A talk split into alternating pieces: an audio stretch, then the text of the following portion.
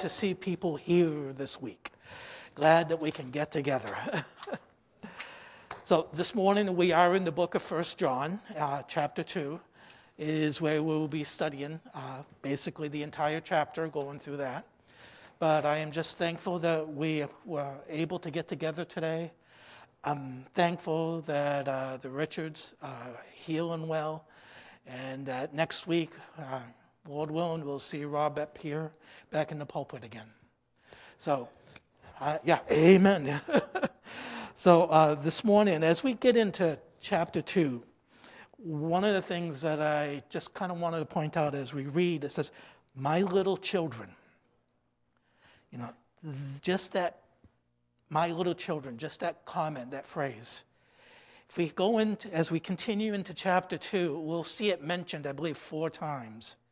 And each time, my little children, it's almost like there's a transition as John writes this letter to go on to even a more a topic and we find that this letter is actually written to those of us that are saved, to the Christians. And that's why it's called My Little Children. And I couldn't help but think, when you think about my little children, and as he writes this, these things write unto you that you sin not.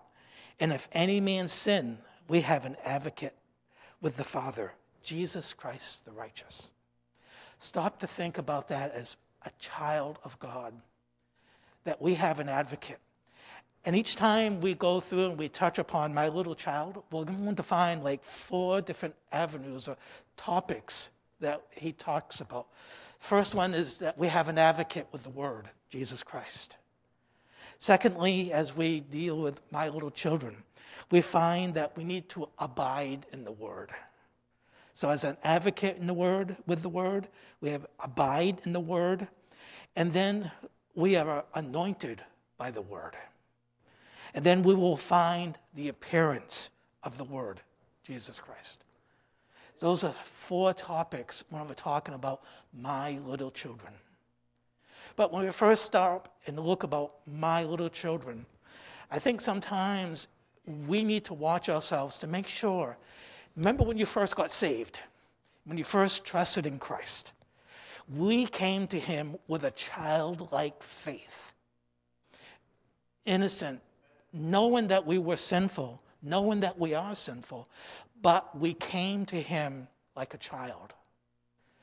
And I think sometimes as we kind of grow or we become accustomed to our coming to church every week and serving the Lord, that sometimes we may lose that childlike faith.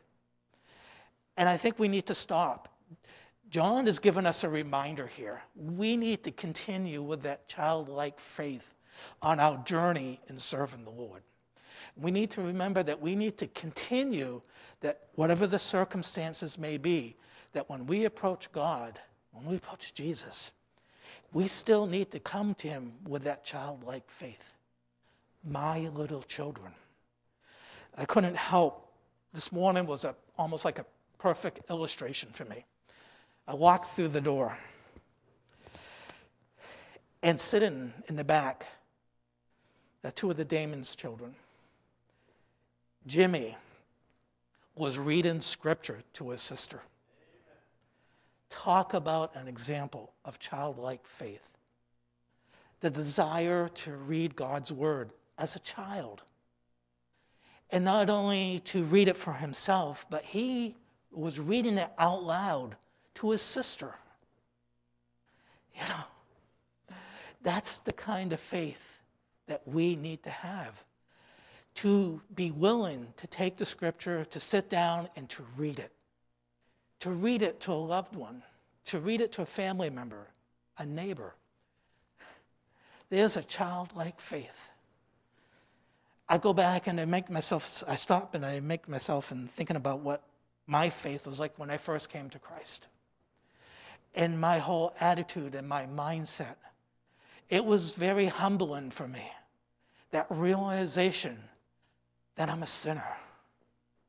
And that no matter what I do, my works, being trying to be good, trying to do good unto others is not good enough.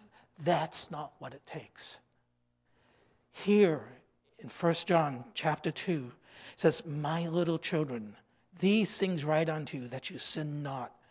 And if any man sin, we have an advocate.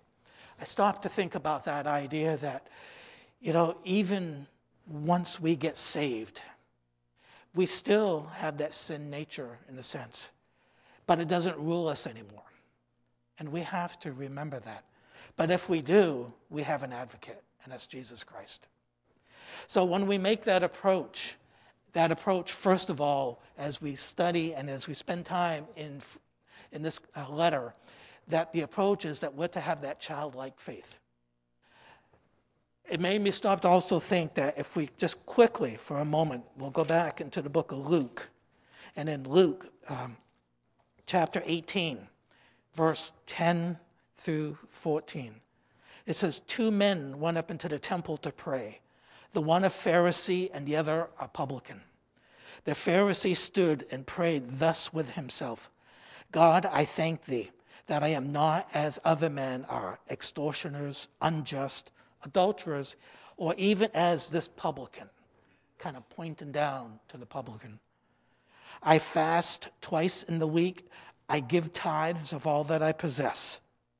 And the publican, standing afar off, would not lift up so much his eyes unto heaven, but smote his breast, saying, God be merciful to me, a sinner. I tell you, this man went down to his house justified rather than the other. For everyone that exalteth himself shall be abased, and he that humbleth himself shall be exalted. There's a perfect example of how we should approach the Lord, just as this publican did, humbled. You know, not trying to look at what, how good he is as the Pharisee, but just saying, I am a sinner. It's our mindset, it's our attitude when we approach God. Here in First John, this is one of the points he's trying to make that as we approach, it's like my little children we are to approach with that childlike faith. So as we read on in chapter 2, verse 1 of 1 John, says, My little children, these things write I unto you, that you sin not. If any man sin, we have an advocate with the Father, Jesus Christ the righteous.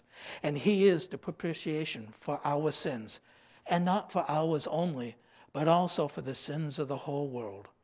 And hereby we do know that we know him, if we keep his commandments.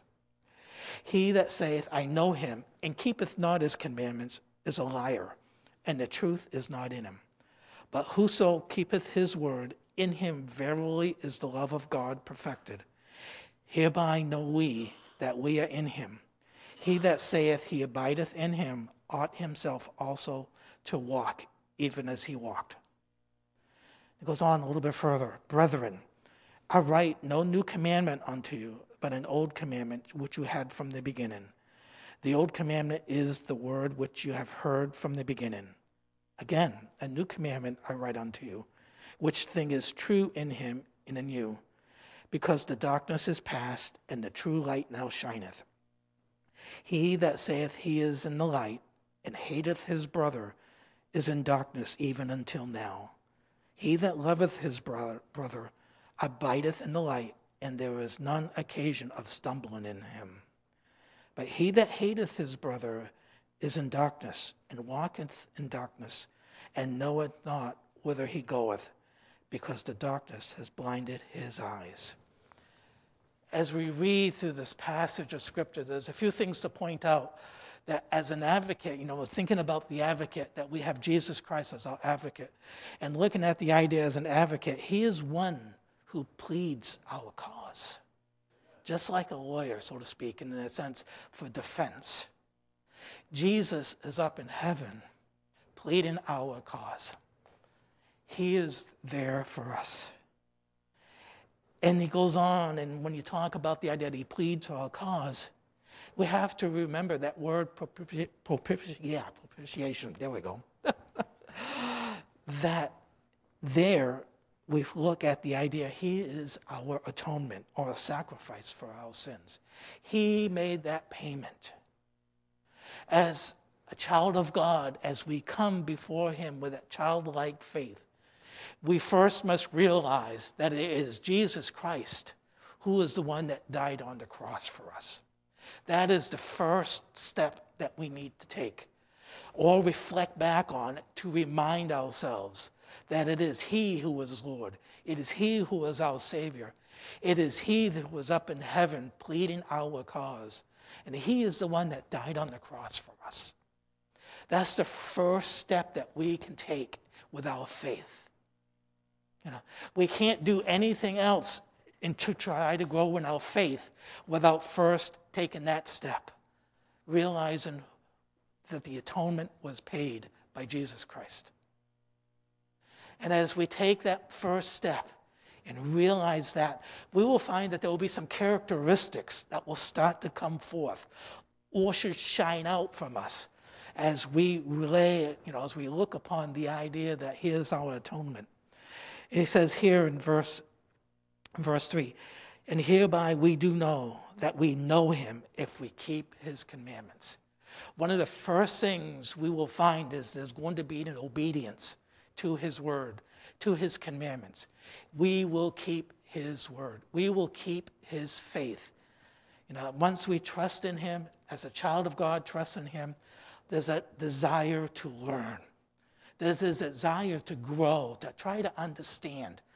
At least that's what we ought to have in us that desire to learn and to grow. Just as a child has that desire. You know, when, those ch- when children, you know, at certain times in their life, you know, they ask the why questions why this, why that? You know, they come up to you, it's always why, why, why, why. Do you remember those times with your kids? The why, the why, the why. And after a while, you're kind of like, okay. enough is enough. But that's that desire to learn, to try to understand. We should also have almost that same mindset as we approach the Word of God, trying to learn and to gain the knowledge and understanding of our Lord and Savior. It's the idea of keeping His commandments. You know, and what, and as we go on in verse 4, it says, He that saith, I know him, and keepeth not his commandments, is a liar and the truth is not in him. That's kind of abrupt, isn't it? Stop to think about that. You know, this is a little bit of taste of what's coming on in the scriptures too, further down the line. He that saith that he keeps his, you know, that loves him but doesn't keep his commandments is considered a liar, and the truth is not in him. But whoso keepeth his word, in him verily is the love of God perfected. You see, as we keep his word, he works on us to perfect us. You know, that's kind of a blessing there, just to know that God is working with us to perfect us, to help us to mature in our faith. He, in verse in verse 6 He that saith he abideth in him ought also himself to walk even as he walked. You see, there's going to be some action. As we have trusted in God and as we realize He is our advocate, and as we begin to keep His commandments, there's going to be movement. We're going to be walking in another direction in the direction that God wants us to walk in. You know, this is where people begin to get called into the ministry sometimes. You'll find as people are serving God that they will sometimes be led to the missions field, which could be in another country, could be in another state. If we stop to think about the United States, we do have a mission field in the United States as well. There are many people that are lost, that are not saved that are walking in a direction that they have no idea where they're going because they are blinded by the things of this world. See, as children of God, we are to walk in the direction that God is leading us into. That's part of that obedience. And it's part of that obedience that as we walk, we're going to have a different lifestyle that maybe the world is going to look and they're going to say, okay, what is different about you? You may be trying to witness, trying to share what happened to you, your faith, with somebody over here. Meanwhile, you've got somebody over there that sees you and sees that there's a difference, and you have no idea. But because of your walk and the consistency with your walk and your service, that as you leave that individual, and maybe they just didn't want to hear it, but this person over here may approach you and want to know what's different. What makes you tick? I remember for myself, when I, before I got saved, that was something I saw in an individual. He had tried to talk to me about the Lord off and on, but I was like, no. I said, you kind of seem like you've gone off on the deep end. But I watched him. I watched his lifestyle, and it was very different than what I was accustomed to see. But it was a walk that made me stop to think. Even though he tried to witness to me a couple of times, and I brushed him off, my eyes began to see different things about him. And I began to realize okay, maybe there is some truth to what he is talking about. And that's where that childlike faith begins. I saw somebody's walk and that it was different. And then I took that step and I trusted in Jesus Christ as my Savior. You see, it is important how we walk. It's important with how we conduct ourselves. It's important that as we keep his commandments, that we're doing it 100% of the time. We're not just doing it like on Sundays, just to see if we can, because we're part of the crowd here in church. And then the rest of the week, we do whatever we want. We need to be consistent. As we go on, we see here not only the idea of that you know, to walk the walk. And then if we go down a little bit further, I said in verse 9, He that saith he is in the light and hateth his brother is in darkness until now. He that loveth his brother abideth in the light, and there is no occasion of stumbling for him. Just to stop here. Another characteristic is the love for the brother we need to have a love for the brethren. We can't let differences, any kind of, however minute they may be, divide us. Because, you know, each one of us in here who has named the name of Christ and trusted in him, that's one thing we have in common. And as we have that in common, that we remember who our advocate is, and we remember that we're to walk in Him, to keep His commandments, that together we can serve Him. And that's where that love begins to grow because we have that in common. That love to see lost people get saved. That love to see one another grow and to be strengthened in God's Word. That's where that love comes from.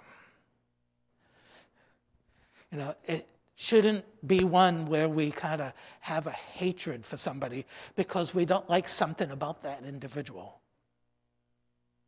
And that word hate is a very harsh word. And it can cause damage within a church, with relationships with one another. We can't let that impact us.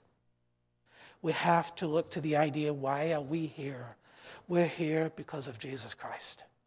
We're here to love and to serve Him. And if that's what our focus ought to be, the idea here is that we love the brother. It also says something else that if you hate, and this is a strong word, hate the brother, you're walking in darkness, and the light is not in you which tells me that individual needs to really take a look at themselves, you know, true look at themselves and their relationship with God. You know, to make sure, am I, you know, if I have this hatred, this, and it's more than a dislike, there's a hatred. It could be an anger there. If that is eating away at my soul. Maybe my relationship with God is not right. Maybe I need to make sure that I am saved and that I'm doing what God wants me to. That individual should stop and take a look.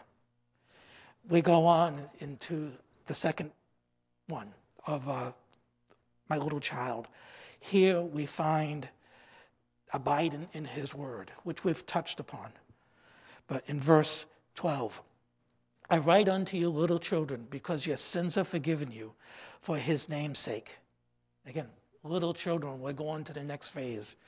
I write unto you, fathers, because you have known him that is from the beginning. I write unto you, young men, because you have overcome the wicked one. I write unto you, little children, because you have known the Father. I have written unto you, fathers, because you know him that is from the beginning. I have written unto you, young men, because you are strong, and young men, because you are strong. The word of God abideth in you, and you have overcome the wicked one. I'll stop there for a moment. It's almost like he's re, he's emphasizing more than once I write unto you. I write unto you, little children. I write unto you, fathers. I write unto you, young men, trying to drive the point home. Remember, as we enter this phase about the idea of abiding in the Word of God, remember that you have overcome the wicked one. Remember, you are strong in your faith because you are abiding in God's word. Remember, because you trusted in Jesus Christ, you have him as an advocate, you've been abiding in his word, and you have overcome the wicked one. See, I think sometimes we forget that. As we make our journey and as we go on, some of the nasty now and nows have a way of bringing us down and we become focused on those nasty now and nows and forget that we overcome the wicked. As we spend time in God's Word, as we abide in His Word, He also begins to give us a little bit of a warning here in verse 15. He says, Love not the world, neither the things that are in the world. If any man love the world, the love of the Father is not in him. For all that is in the world, the lust of the flesh, the lust of the eyes, and the pride of life, is not of the Father, but is of the world. And the world passes away, and the lust thereof, but he that doeth the will of God abideth forever. That's where we need to make sure our focus, that we spend our energy on, is on Jesus Christ and serving Him. When we stop to think about this, you know, if we get caught up, you know, the, the idea of the lust of the flesh, the lust of the eyes, the pride of life, the things of the world can so easily distract us, pull us away, turn our focus and our energy away from serving God, and bring us down a path that goes against Jesus Christ. We have to be careful He's given us a reminder here, as John has written this letter, that yes, we are a child of God. We abide in Him. We are to keep His commandments. But we're also to start to be careful because the things of this world can distract us and pull away from us. You know, I look at the idea right now and, you know, the way we have been functioning as a community for well close to a year now. You know, and even how it's impacted our being able to get together as a face to face service.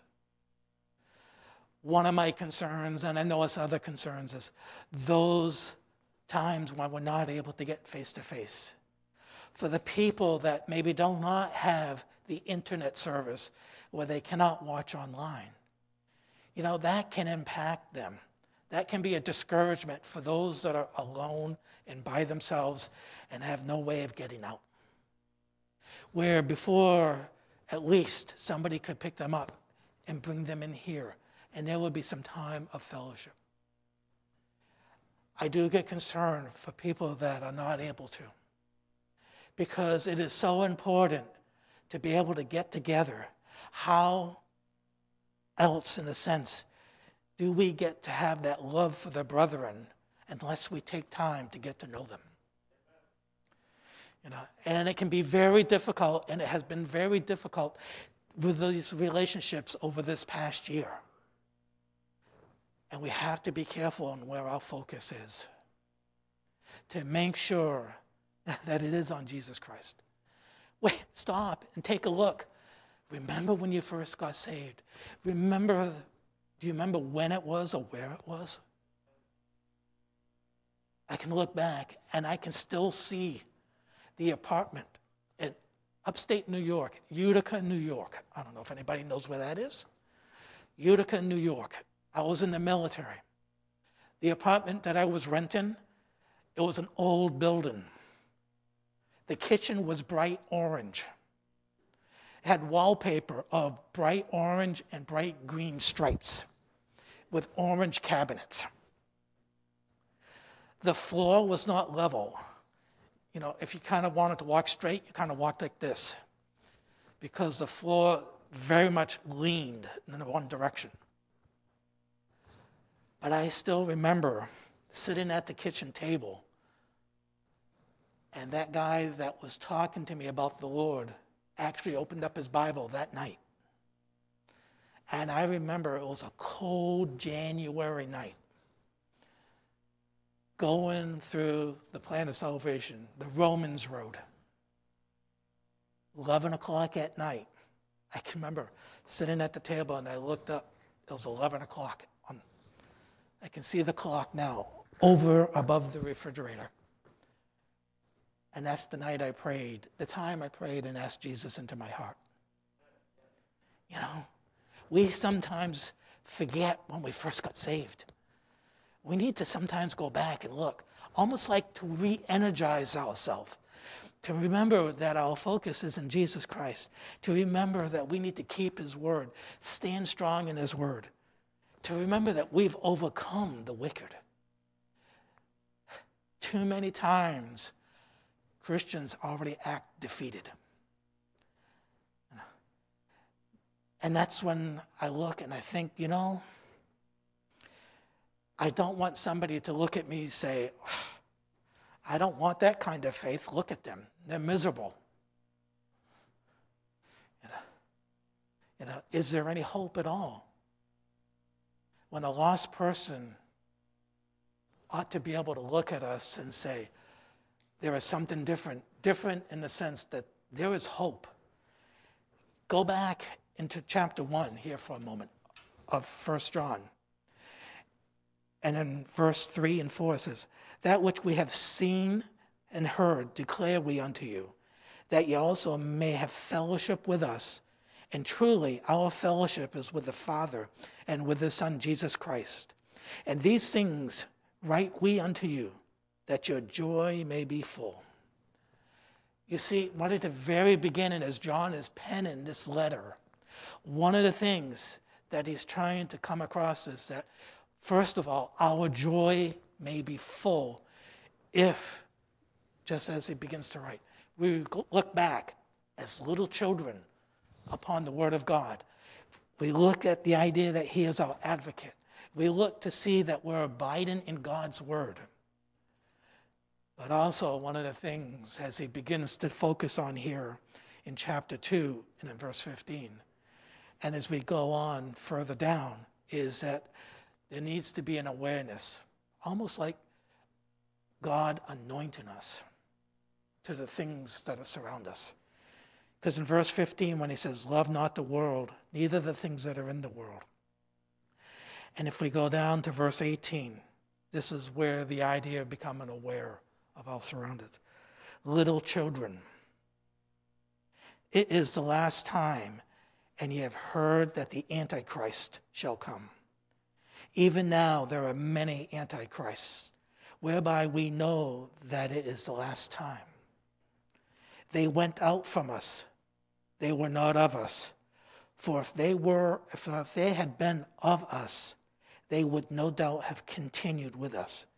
but they went out that they might be made manifest, that they were not of us. But you have an unction from the Holy One, an anointing from the Holy One. Stop, think about that for a moment. The Holy Spirit. You have an unction from the Holy Spirit, and ye know all things. I have not written unto you because you know not the truth, but because you know it already, basically. This is a reminder. Stop to think about the idea. He's given us a warning. The Antichrist is going to come. And he basically said there are Antichrists already. Stop to think about it. The world we live in, the Antichrist, uh, or Antichrist, as they say here, is basically someone who has rejected the Lord Jesus Christ. Someone who does not believe that God sent his son to die on the cross and unwilling. And one of the things that he talks about here is they were there's going to be those that were kind of come in that are among us, but they really were not of us. And if you've been a child of God for any period of time in a church, you have seen people come and go. And some of those people were probably part of this group where they really did not believe in Jesus Christ. What I find today, too, is over a period of time, how many people have actually called the church, have come into the church, with an attitude of kind of like, what's in it for me? Not what can I do for the Lord Jesus Christ? I have known of people called, parents saying, kind of looking for almost like a place to dump their kids so they can have time alone or time by themselves. They just want a social place for their child. They could care less about their soul. They just want to get rid of the kids. I have seen people try to do that. Then I have seen people come in with the idea that, okay, what kind of things do you have for my kids? No concern, no desire to learn about God. They just want their kids to keep busy on something. No, we have to be careful. There are people that look at church differently because they really do not trust in Jesus Christ. And we have to be aware of them. But also, we find that in that awareness, that anointing that God can give to us, because we've been spending time in His Word, because we've been keeping His commandments, and we are studying His Word, we're having that fellowship with Him, that the Holy Spirit begins working in our life to help to keep us alert and aware of our surroundings. To send up that red flag to us that we sometimes have, so to speak. You know, with the idea of watch out that we don't let the lust of this world seep in and take control. No. Remember, as John is penning this, it's not that this is anything new to the people that he's writing to, it is a reminder a reminder as a child of God, as children, that as we approach Him, we're approaching Him realizing that we do have that salvation, having that confidence in Him as we spend time keeping His commandments. Then, as we keep His commandments and study His Word, we begin to walk like He wants us to walk, just like Jesus Christ that our lifestyle is different. It changes. We are a new creature. Old things are passed away. And then as we walk with Him, there's that love for one another that begins to grow. And as that love for one another grows and that fellowship grows, He also reminds us that there are going to be those that are not really of us, a part of us, because they haven't trusted in Him. And we need to be aware of those people. We need to be aware of our surroundings, that it's not always friendly. And that's why we talk, and why Rob has been focused on the warfare and what kind of, and how we are to be prepared. We go on a little further down, and as we kind of go into um, the idea, you know, if we was to continue reading about this, about being aware, being alert, but in verse 20, let me go on. Verse 26 These things I have written unto you concerning them, that they seduce you. See, we can be seduced still, even as a child of God. There's a warning here. Be careful that you don't get sucked into something that goes against God, that goes against Jesus Christ. We have to be careful for that. It says, and if we were to go into the verse prior to that, verse 25, and this is the promise that he hath promised us, even eternal life.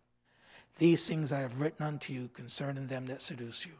But the anointing which you have received of him abideth in you, and you need not that any man teach you, but at the same anointing teacheth you of all things and is truth, and is no lie.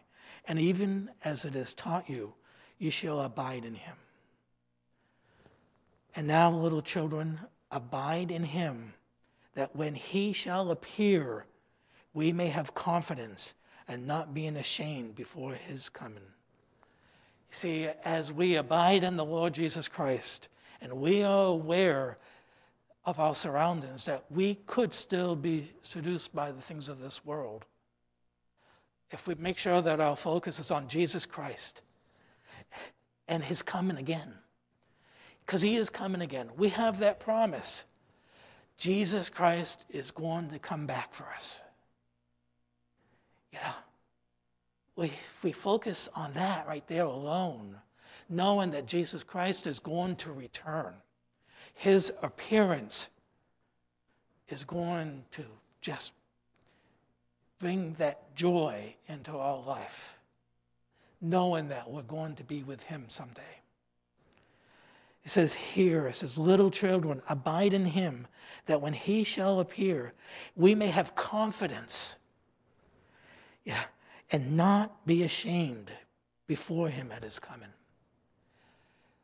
Just the thought of standing before the Lord Jesus Christ unashamed.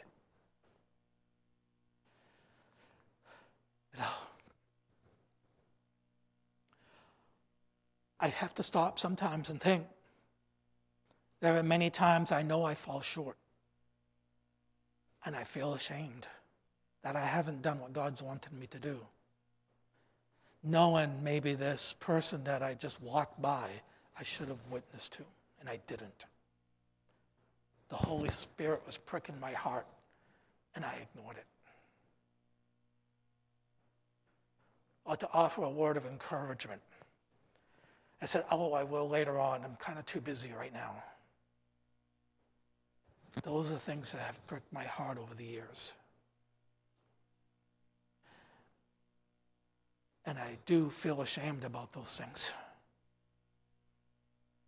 But if I stop and I read this, and if I kind of pick up the pieces and make sure that I am still doing what God wants me to do, that confidence can be strengthened. I remember I can, that we've already, I have already overcome the wicked one and with that confidence strengthened, and if I'm doing what God has called me to do, someday I can stand before Him in that confidence and not be ashamed of the life that I've lived. I stopped to think about Paul. Remember, Paul knew in one of his letters it was the end of his time. And he mentioned that he was not ashamed for everything that he had gone through and everything that he did. He knew that when he trusted in Christ, that he did uh, all that God had called him to do. Many of those times, he was put into prison. Many of those, and then there was that time when I think it was a time when he had, there was a, like a, almost like a riot, and he had to escape the city, put into a basket, lowered down the wall. There were times he probably had to change direction because of the anger of the world that was around him. But each time, God was there with him. And each time, he had that faith in God to grow and to mature. And it was strengthened because he knew he was doing what God had called him to do. If we stop this morning to take a look, what has God called us to do? Where is God leading us? Are we walking that path that He wants us to walk? Is it one that's glorifying Him? Is it one where we are growing stronger in our faith and that we are becoming more aware of those around us and that we're actively doing what we need to do, but also actively avoiding the places we need to avoid? Here, in the end, we need to remember too that in our future, we're going to see God. We're going to see Jesus Christ. He's coming again. And as his appearance comes, as he comes, there is an idea here, a thought that we don't need to be ashamed. Verse 29 If you know that he is righteous, you know that everyone that doeth righteousness is born of him. And skipping down into chapter 3, it continues a little further. Behold, what manner of love the Father hath bestowed upon us, that we should be called the sons of God. Therefore the world knoweth us not, because it knew him not. Beloved, now are we the sons of God, and it doth not yet appear what we shall be. But we know that when he shall appear, we shall be like him, for, he shall, for we shall see him as he is. And every man that hath this hope in him purifieth himself, even as he is pure. You see, we may not know what exactly what we're going to look like for our own selves, but what we do know, and this is the confidence that we have, that we will be like him. We do have eternal life. And we need to live like we have that eternal life we need to remember that we are, have to be strong in our faith, that we have a boldness about us because of that confidence that God gives us. And in that confidence, we need to remember we can take God's word, approach an individual who is in need, and share this with them. Even take the scripture and point to them that God is our Savior childlike faith. As Jimmy sat back there in that hallway, reading to his sister, reading out loud, there was confidence in him on what he was reading. He had no doubt that as he was reading, this is the truth. We need to have that same childlike faith that Jimmy had this morning that confidence that as he read, he knew that this was the truth. We need to take this as the truth. We need not let the things of this world seduce us, seduce us, bring us down, distract us from our true purpose as a child of God serving the Lord Jesus Christ. Have that confidence that we are going to see him again. And as we see him again, we're going to be just like him. So as we close this morning, I would ask Have you been thinking about how your purpose or your steps, the walk that you've been taking of late, is it one where you still focus on Jesus Christ? Or are you caught up in the things of this world? you know, how you caught up in the lust of the flesh, the lust of your eyes, or the pride of? Of this world. If you realize that you're caught up in it, change now. It's got a hold of you, and you need to make sure that you break away from it. And turn and focus on Jesus Christ to remember He's coming again. And as He comes again, we will be there with him. We can have a walk where we have confidence and not be ashamed in our service towards God if we just spend time with him and his word. Love him as he loved us. Love one another as he loved us. Let's pray. Lord, we thank you so much for this day that you've given to us. We thank you for the time in your word and ask, God, that you would help us with our minds and with our thoughts, that they truly be focused upon you, that we live a life, that we walk a life that is glorifying you and pleasing unto you. And that as we spend time in your word, studying your word, keeping your commandments, actively serving you, that our joy may be full in you. And that we have that peace and understanding that you can give us through the Holy Spirit. And we ask this, Lord, in Jesus' name. Amen.